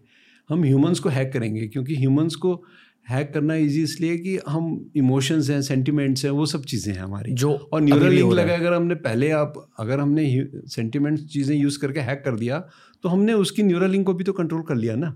हम्म ओके क्योंकि उसकी अपनी सोचने की शक्ति तो खत्म नहीं हुई एनहेंस हुई है वो। ओके आप और कुछ कहना चाहोगे न्यूरालिंक के बारे में? आप एक्साइटेड हो या आप डरे हुए हो? नहीं मैं एक्साइटेड हूँ बहुत अच्छा है ये। अभी देखिए आर एफ़ चिप्स हम कह रहे थे कि इम्प्लांट करेंगे आप जा रहे हो कहीं से आपको कुछ स्कैन नहीं करना आप गए आपके अटेंडेंस लग गई आप निकले आपका आइडेंटिफिकेशन हो गया तो वो हमें एक्सेप्ट करना पड़ेगा। कि दुनिया इस हाँ, तरफ़ जा रही है। हाँ। मैंने हाल ही में क्वांटम कंप्यूटिंग के बारे में जाना है। हम्म, आ, आप जानते हो क्वांटम कंप्यूटिंग के बारे में? हाँ कुछ बताइए। ओके मैं ट्राई करूँगा। हिंदी में समझाने के लिए बहुत कॉम्प्लिकेटेड कॉन्सेप्ट बेसिकली जब आप एक कंप्यूटर यूज़ कर रहे हो तो और आपने मान लो एक वाली की दबाई ए बी सी तो आप उस प्रोसेस को ऐसे एक्सपीरियंस करो कि आप सिर्फ़ ए बी सी टैप कर रहे हो और स्क्रीन पे ए बी सी लिखा हुआ आता है। पर एक्चुअली अगर आपने कंप्यूटर की इंजीनियरिंग स्टडी करी जब आप एक ए की दबा रहे हो तो कंप्यूटर के अंदर एक इलेक्ट्रिकल सिग्नल जा रहा है। हम्म, अच्छा ये की दवाई इस तरह का इलेक्ट्रिकल सिग्नल आएगा। हम्म, अगर आप उस इलेक्ट्रिकल सिग्नल को ब्रेक डाउन करेंगे वो बिट्स और बाइट्स में प्रोग्राम होता है। यानी कि बाइनरी सिस्टम में प्रोग्राम होता है यानी कि वंस और जीरोस कंप्यूटर हमारी दुनिया को एज वंस और जीरोस देखती है। And depending on the combination of ones and zeros in the electrical signal computer ये समझता है कि रणवीर ए की दबा रहा है या बी की दबा रहा है या सी की दबा रहा है। और जो भी आप कंप्यूटर पे करते हो आप किसी पिक्सल पर क्लिक करते हो आप स्क्रीन को बड़ा कर देते हो ये बिट्स के थ्रू प्रोग्राम हो रहा है वंस एंड जीरोस पे। साइंटिस्ट ये मानते हैं कि हर पाँच या दस साल कंप्यूटर टेक्नोलॉजीज़ में स्पेशली हार्डवेयर साइड में एडवांसमेंट्स होते हैं। इसका बेसिक मतलब ये है कि आपके इलेक्ट्रिकल सिग्नल ज़्यादा इंट्रिकेट हो सकते हैं। आपका कंप्यूटर ज़्यादा फास्ट हो रहा है आपका कंप्यूटर का पावर ज़्यादा बन रहा है। इवेंचुअली टाइम के साथ एक ऐसा पॉइंट आने वाला है, जहाँ हम बहुत सारे बिट्स में कंप्यूटर को सिग्नल्स दे पाएँगे और कंप्यूटर बहुत हाई लेवल की कैलकुलेशन कर पाएगा। शायद जो जिस लेवल की कैलकुलेशन अब कंप्यूटर्स कर रहे हैं, उससे सौ गुना ज़्यादा कैलकुलेशंस आने वाले बीस सालों में कंप्यूटर्स कर पाएँगे। और एक पॉइंट के बाद एक कंप्यूटर एक क्वांटम कंप्यूटर बन जाएगा। उसका मतलब बेसिकली ये है कि आप एक एटॉमिक लेवल पर जाकर कैलकुलेशंस कर पाओगे। मतलब अगर मैंने ये ग्लास ले लिया तो इस ग्लास के अंदर पानी है, यानी कि एच टू ओ वो एक मॉलिक्यूल है mall one molecule of water ये ग्लास मान लो कार्बन का बना हुआ है। तो कार्बन का एक मॉल कार्बन के बहुत सारे मॉलिक्यूल्स एक साथ आकर उन्होंने इस ग्लास को बनाया। आपका कंप्यूटर उस पूरे ग्लास को सिमुलेट कर पाएगा ऑन अ मोलिकुलर लेवल जो अब पॉसिबल नहीं है। मैंने अच्छे से समझा है कि काफ़ी हद तक अच्छा समझा Okay. आपने। तुम लोग समझे? कि मोलिकुलर लेवल पर एटॉमिक और इवन सब एटॉमिक लेवल Subatomic. इसलिए उसे quantum कंप्यूटर उसे क्वांटम कह रहे हैं। स्पीड बढ़ेंगी कंप्यूटर्स की बहुत फास्ट हो जाएँगे उससे। तो यहाँ मैं बताना चाहूँगा कि हमारी डीआरडीओ ने भी ऐसी कुछ लैब्स यंग साइंटिस्ट लैब्स बनाई हैं। Okay. जो कि करीब पाँच लेबोरेटरीज हैं, जिसमें सारे साइंटिस्ट जो हैं पैंतीस साल से कम हैं सब तुम्हारी तरह सोचते हैं वो Okay. यंगस्टर्स हैं। और उनको पूरी फ्रीडम दे दी कि आप इस पे रिसर्च की तो क्वांटम टेक्नोलॉजी की एक लैब है ओके एक minute I want to ask you lot more about that Please don't ask me more on this. ये मैंने बीच में इसलिए बताया कि quantum मैं मैं फिर मैं फिर फिसल जाऊँगा please don't ask we can talk about something else. बस क्वांटम कंप्यूटिंग के बारे में मैं ये कहना चाहूँगा कि बेसिकली आप यूनिवर्सेस को बना सकते हो अपने कंप्यूटर के अंदर पूरे यूनिवर्स को बना सकते हो अपने कंप्यूटर के अंदर जो अभी पॉसिबल नहीं है। एक और भी मैं बहुत बहुत रोमांचक तरीके से ये बताता हूँ कि क्वांटम टेक्नोलॉजी क्या है कि आप एक साथ दो जगह पे एग्जिस्ट कर सकते हो। ऐसा भी पॉसिबल हो जाएगा क्वांटम टेक्नोलॉजी एक मिनट मैं मेरी एक्सप्लेनेशन खत्म करता हूँ क्योंकि आप आप बहुत हाई लेवल की बातें कर रहे हैं and I want to know more but Michio Kaku ने जो रोगन के साथ एक बढ़िया पॉडकास्ट किया था हाल ही में क्वांटम कंप्यूटिंग के बारे में। बेसिकली उन्होंने ये कहा कि you have the ability to be a micro god in some ways उसका मतलब ये है कि आज अगर साइंटिस्ट मिलकर कोई मेडिसिन को डेवलप कर रहे हैं तो उन्हें लैब में एक्सपेरिमेंट्स करने की ज़रूरत है जहाँ वो केमिकल्स को कंबाइन कर रहे हैं बायोम्स के साथ एंटीबायोटिक्स के साथ वगैरह वगैरह। आने वाले 20 सालों में क्वांटम कंप्यूटिंग की वजह से सारे साइंटिफिक एक्सपेरिमेंट्स एक क्वांटम कंप्यूटर के अंदर सिमुलेट होंगे। And with the help of A I again scientific advancement बहुत ज़्यादा फास्ट होगी। मिचियो का आपको ये मानते कि ए आई एक रेवोल्यूशन होगा सेपरेटली क्वांटम कंप्यूटिंग एक अलग ही रेवोल्यूशन होगा ह्यूमन स्टोरी में।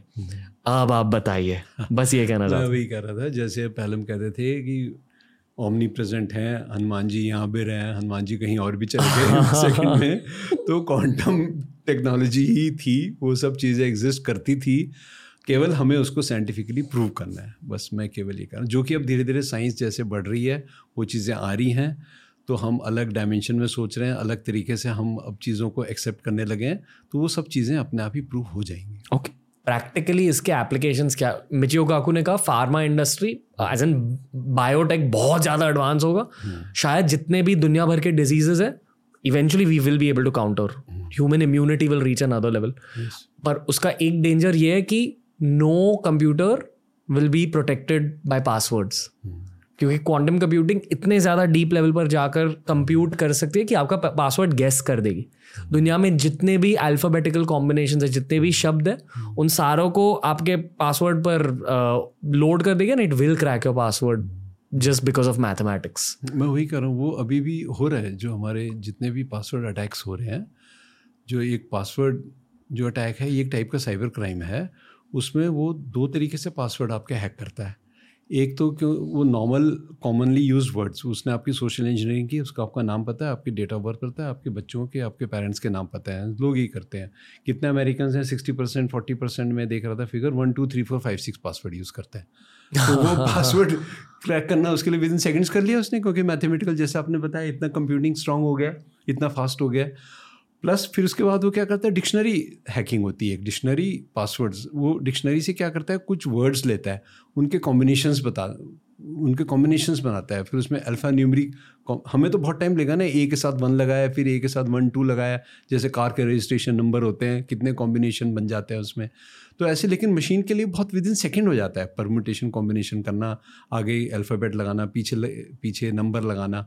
तो ये सब करते करते वो पासवर्ड हैक हो जाते हैं। तो ये चीज़ें अभी भी अब थोड़ा टाइम लग रहा है उसको करने में वो मशीन को लगा के छोड़ देते हैं। मे बी दस घंटे बीस घंटे में हो जाता है। लेकिन आगे चल के ये चीज़ विद इन सेकेंड्स हो जाएगी। राजीव मल्होत्रा सो आए थे पॉडकास्ट पर। उनके साथ हमेशा जियो पॉलिटिक्स की बातें होती है प्लस वो खुद एक इंजीनियर है तो टेक्नोलॉजी रिलेटेड जियो पॉलिटिक्स की बातें होती है। उन्होंने कहा कि he is the most afraid of quantum computing ये बहुत डेंजरस सिचुएशन होगी। और उन्होंने ये भी कहा कि China is leading the race in quantum computing but leading the race मतलब क्या? मतलब क्वांटम कंप्यूटिंग डेवलप करने के लिए रिसर्च बहुत ज़्यादा हुआ है वहाँ? नहीं, देखिए क्या है कि अगर हम कोई भी कंट्री चाहे वो कोई भी कंट्री है, अगर मान लीजिए हम इंडिया भी है, अगर हमने टेक्नोलॉजीज़ अपनी बना ली हैं तो उस टेक्नोलॉजी पे फर्दर टेक्नोलॉजी बिल्ड करना इजी हो जाता है। अगर हमारे पास अब हमने अपने ही माइक्रोचिप्स अपना सारा कुछ हम इंडिजिनस कर रहे हैं तो अब हम उस पर बहुत फास्ट बिल्ड कर सकते हैं चीज़ें। ओके ओके ये बहुत अच्छी थॉट है। बेसिकली मैं फिर से मेरी मेडिटेशन ऐप के बारे में बात करूँगा। जब हम उसमें एआई डालना चाहते थे एआई टूल्स डालना चाहते थे तो we did some research and we found out कि इंडिया में भी, भारत में ए आई इंजीनियर्स का टैलेंट बहुत अच्छा है। उनका एक्सपीरियंस थोड़ा कम है as compare to western engineers क्या आप ये मान कि जो ये ब्रेन ड्रेन का प्रॉब्लम हो रहा है, यानी कि स्मार्ट भारतीय, देश को छोड़कर जा रहे हैं, अमेरिका जा रहे हैं, यूरोप जा रहे हैं, ऑस्ट्रेलिया जा रहे हैं बेसिकली ज़्यादा ज़्यादा पैसा कमाने के लिए. That's the human truth and it's okay I don't think it's ethically a wrong thing पर जियो पोलिटिकली स्पीकिंग क्या हम एक पॉइंट तक पहुँच चुके हैं जहाँ उन ए आई इंजीनियर्स को लौटने की ज़रूरत है? ताकि यहाँ भी जीपीटी जितने तगड़े ए आई सॉफ्टवेयर डिवेलप हो जाए और फिर इवेंचुअली क्वांटम कंप्यूटिंग डेवलप हो जाए लोकली देखो जा रहे थे, अब वापस भी आ रहे हैं।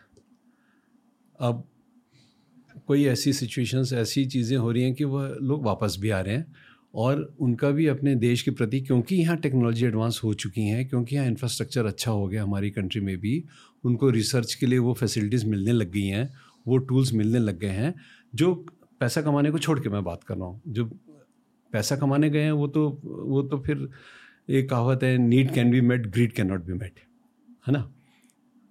तो वो तो कभी पूरा होगी नहीं ग्रीड। लेकिन जो टेक्नोलॉजी की पैशन के ले गए कि मैं कुछ बनाऊँ, मैं कुछ करूँ, वो वापस इसलिए आएँगे और आ भी रहे हैं क्योंकि यहाँ पर उनको अब एक वातावरण मिल रहा है। उनको अपनी इंडस्ट्रीज़, अपने यूनिट सेटअप करने का एक ऐसा मौका मिल रहा है और रेड टेपिज़म भी ख़त्म हो गया है अब अब तो बहुत ईजिली काम हो जाते हैं सारे कि वो वापस आ रहे हैं यहाँ पर और वही टेक्नोलॉजी यहाँ वो लोग बनाएँगे। पता मेरे दिमाग लेके वापस आएँगे वो।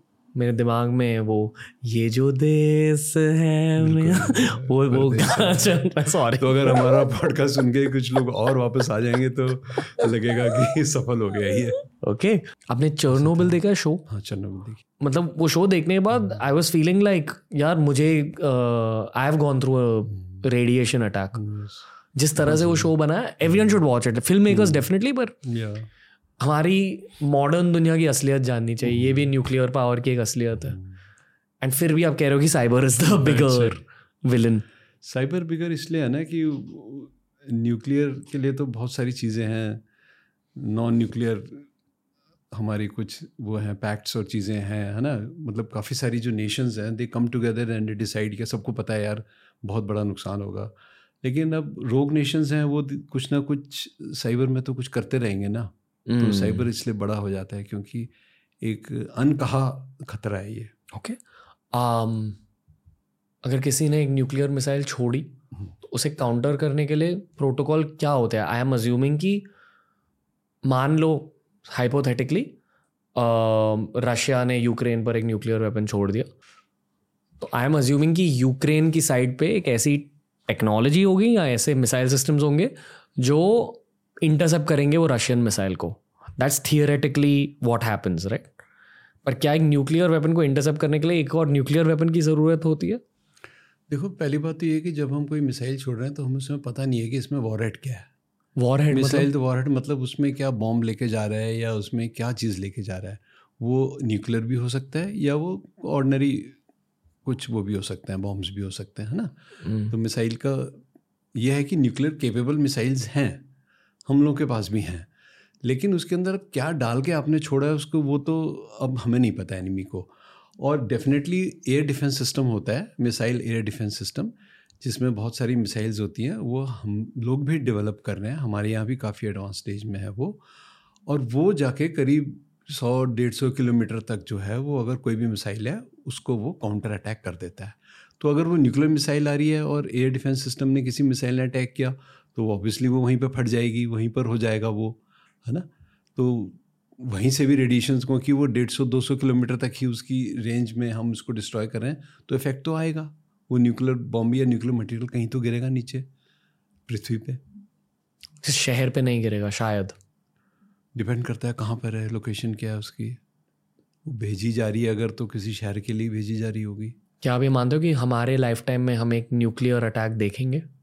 नहीं देखेंगे न्यूक्लियर अटैक क्योंकि मुझे लगता है नेशंस को भी चिंता है कि क्योंकि अब काफ़ी सारी कंट्रीज़ न्यूक्लियरी न्यूक्लियर केपेबल हो गई हैं तो वॉर नहीं छिड़ेगी फ्रॉम अ ह्यूमन पर्सपेक्टिव शायद लोग एक न्यूक्लियर मिसाइल नहीं छोड़ेंगे। क्योंकि उनको पता है कि खुद हमें भी तो नुकसान हो जाएगा ना इससे। तो जैसे अब ये रशिया यूक्रेन सिचुएशन चल रही है हम्म। तो क्या वहाँ एडवांस मिलिट्री टेक्नोलॉजीज़ यूज़ हो रही है? Because it's the most modern war advance military technology तो हो ही रही है यूज़ मिसाइल सिस्टम्स यूज़ हो रहे हैं या एंटी टैंक मिसाइल्स हैं या जो भी हमारे जो भी बेसिकली जो आर्मामेंट है वो सब एडवांस तो है. Okay okay. रशिया के पास तो एडवांस बहुत है. तो क्या गवर्नमेंट एजेंसीज वो वॉर को स्टडी करते हैं? ऑब्वियसली इन डिटेल यस आज ये हुआ yes, कल वो yes. हुआ आज ये इक्विपमेंट यूज़ हुई. बिल्कुल बिल्कुल. Because पूरा एनालिसिस मिलिट्री एनालिस्ट तो पूरा एनालाइज कर रहे होंगे इसको. आर एन डी लैब्स भी एनालाइज कर रही होंगी क्या है. वहाँ से डेटा मिलती कैसे है डेटा तो न्यूज़ वगैरह न्यूज़ चैनल से ही आ रही होती हैं। ओके ओके वाओ हाँ। वॉर के बारे में जब मैं बात करता हूँ या वेपन्स के बारे में बात करता हूँ थोड़ी हैवी कॉन्वर्सेशन होती है। तो पर आप उस लाइफ को जी रहे थे इतने सालों के लिए क्या सीखा? देखो सीखा ये है कि चाहे टेक्नोलॉजी किसी भी कारण के लिए बना रहे हैं, लेकिन बनानी बहुत ज़रूरी है। हमें ये नहीं सोच के कि आगे इसका क्या होगा टेक्नोलॉजी का मिसयूज़ होगा या क्या होगा टेक्नोलॉजी तो बनानी पड़ेगी। अगर हमें if you have to keep abreast अगर हमें दुनिया में, हमें अपने आप को प्रोटेक्टेड रखना है तो हमें टेक्नोलॉजी के लिए तो एडवांस रहना पड़ेगा और अडॉप्ट करनी पड़ेगी टेक्नोलॉजी आज और भी लोग हैं, जैसे सीनियर सिटीजन्स होते हैं या बाकी लोग हैं तो वो उनको टेक्नोलॉजी को अडॉप्ट करना पड़ेगा। मोबाइल है तो अडॉप्ट करना पड़ेगा उससे तो टेक्नोलॉजी डेवलप करनी है टेक्नोलॉजी से हमें अपडेटेड रहना है। एज अ गवर्नमेंट एथलीट आप हमें कुछ एडवाइस देना चाहेंगे टी आर एस टीम को? Like how can we help the government digitally देखो मैंने आपको बताया था कि कोई भी लोग हैं वो आप टेक्नोलॉजी को अडॉप्ट करके रखिए स्किल्स अपग्रेड करते रहिए। आई एम श्योर कि जो आपकी क्रिएटिव टीम है, ये ऑलरेडी सब आजकल डिजिटली बहुत स्किल्ड हैं इंक्लूडिंग यू है ना? Technically you are very sound and you are very young also तो बहुत एनर्जी है। आप लोग कई घंटों तक काम कर सकते हैं ना? तो साथ में आपको साइबर से रिलेटेड भी पढ़ाई करनी चाहिए। ऐसे कोर्सेज अवेलेबल होते हैं आप एथिकल हैकिंग कर सकते हैं। You can work for the government you can volunteer for the police volunteer for the government जिसमें यू कैन हेल्प पीपल ये उनके लिए जो आईटी में काम कर रहे हैं। जो क्रिएटिव हैं तो obviously you can produce contents जो कि हमारी गवर्नमेंट या हमारे देश के लिए एक लोगों में उत्साह भरेंगे कि हाँ हमारा देश भी किसी से कम नहीं है। mm. आप सिलेक्ट करके लाते हैं लोगों को जो बताते हैं चीज़ें टेक्नोलॉजी बताते हैं और जो लेटेस्ट डेवलपमेंट्स हो रही है उसके बारे में बताते हैं।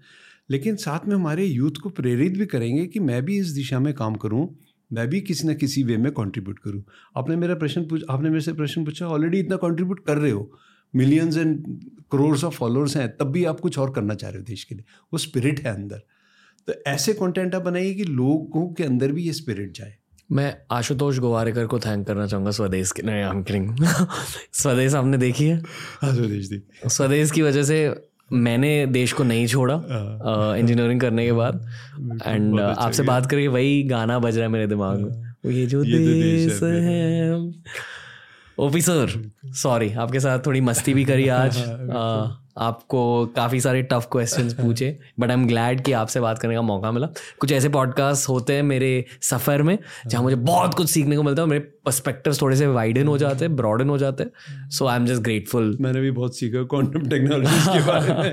तुम्हारा मैं देख रहा था बहुत पैशनेट हो क्वांटम के ऊपर। हाँ फ्यूचर और पॉडकास्ट कभी करेंगे तो मैं पढ़ के भी आऊँगा थोड़ा सा और नहीं, नहीं, upgrade कि- करके आऊँगा। बहुत कम लोगों को क्वांटम कंप्यूटिंग और क्वांटम टेक्नोलॉजीज़ के बारे में पता बट बहुत इंटरेस्टिंग सब्जेक्ट है। I think it's going to be the next wave after a हाँ, बिल्कुल। और ये बाद में कनेक्ट होकर जाके स्पिरिचुअलिटी और कॉन्शियसनेस से भी। मैं हूँ। हाँ। क्यों? वो एक्सप्लेन करेगा चीज़ों को ना कई चीज़ों को हमारे कई कॉन्सेप्ट्स को। क्योंकि आप एक यूनिवर्स को रिलीजियस बिलीव्स को एक्सप्लेन करेगा। जब हम जहाँ भी हम यूनिवर्स में जहाँ भी हम थ्री से बाहर निकलते हैं यूनिवर्स में जाते हैं कॉस्मोस में जाते हैं हम ऐसी बातें करते हैं वहीं ये सब चीज़ें आ जाती है ना स्पिरिचुअलिटी और कॉन्शियसनेस वहीं तो वहीं तो एंटर करेगा ना। ओके आई थिंक हम अगले साल भी मिलने वाले हैं and we going to have a बिल्कुल मिलेंगे। even deeper conversation Uh, you, thank you, thank you. Lots of love, lots of respect for everything you've done for the Thank you country. so much. Thank you so much. So- I really appreciate your team also. और तुम भी इतना अच्छा कर रहे हो. I'm really overwhelmed. Same, same here, So sir. good. Same here. Uh, God bless. Thank, thank you, sir. Uh, I am just hoping people find even more of your work on the internet. So, the, I'll encourage you to go on other Indian podcasts also. Um, voice के needs to be out there. इस show के बाद तो obviously I'll be invited. Yeah, hundred percent. लेकिन अभी तो फ़िलहाल ये बुक है हमारी cyber encounters which I am looking forward की अच्छी बने इसमें कुछ सीरीज़ बने ये मेरी विश है क्योंकि इसमें बारह स्टोरीज हैं तो बहुत अच्छी इसकी सीरीज़ भी बन सकती है Yes, sir. 100%. Obi sir, thank you. Uh, won't take more of your Thank you so time. तो दोस्तों, ये था आज का एपिसोड ऐसे एपिसोड मुझे बहुत अच्छे लगते हैं as a podcaster as an engineer क्योंकि टेक्नोलॉजी की बातें होती है फ्यूचर की बातें होती है साइबर स्पेस की बातें होती है। आई एम श्योर कि आपको भी बहुत अच्छा लगा होगा आज का एपिसोड तो अगर इसी डोमेन में आपको और ज़्यादा एपिसोड्स चाहिए तो हमें गेस्ट रिकमेंडेशन भेज दीजिए। कमेंट सेक्शन में ये बताइए कि हमें और किसको लाना चाहिए टी आर एस पर। रणवीर अलवादिया भाई लौट कर आएँगे I am sure O P Manoja sir भी लौट कर आएँगे उनकी नई किताब डेफिनेटली चेकआउट कीजिए खरीदिए क्योंकि ऐसे लोग भी हमारे देश के लिए बहुत कुछ करते हैं पर पॉडकास्ट के आने के पहले ओ पी मनोजा सर जैसे लोगों को सेलिब्रेट नहीं किया जाता था मेन स्ट्रीम में वक्त बदल रहे एंड आई एम ग्लैड कि T R S is part of that change नमस्ते दोस्तों सपोर्ट करते रहिए हमें भी और ओ पी मनोजा सर जैसे वीरों को भी। जय Hind lots of love keep learning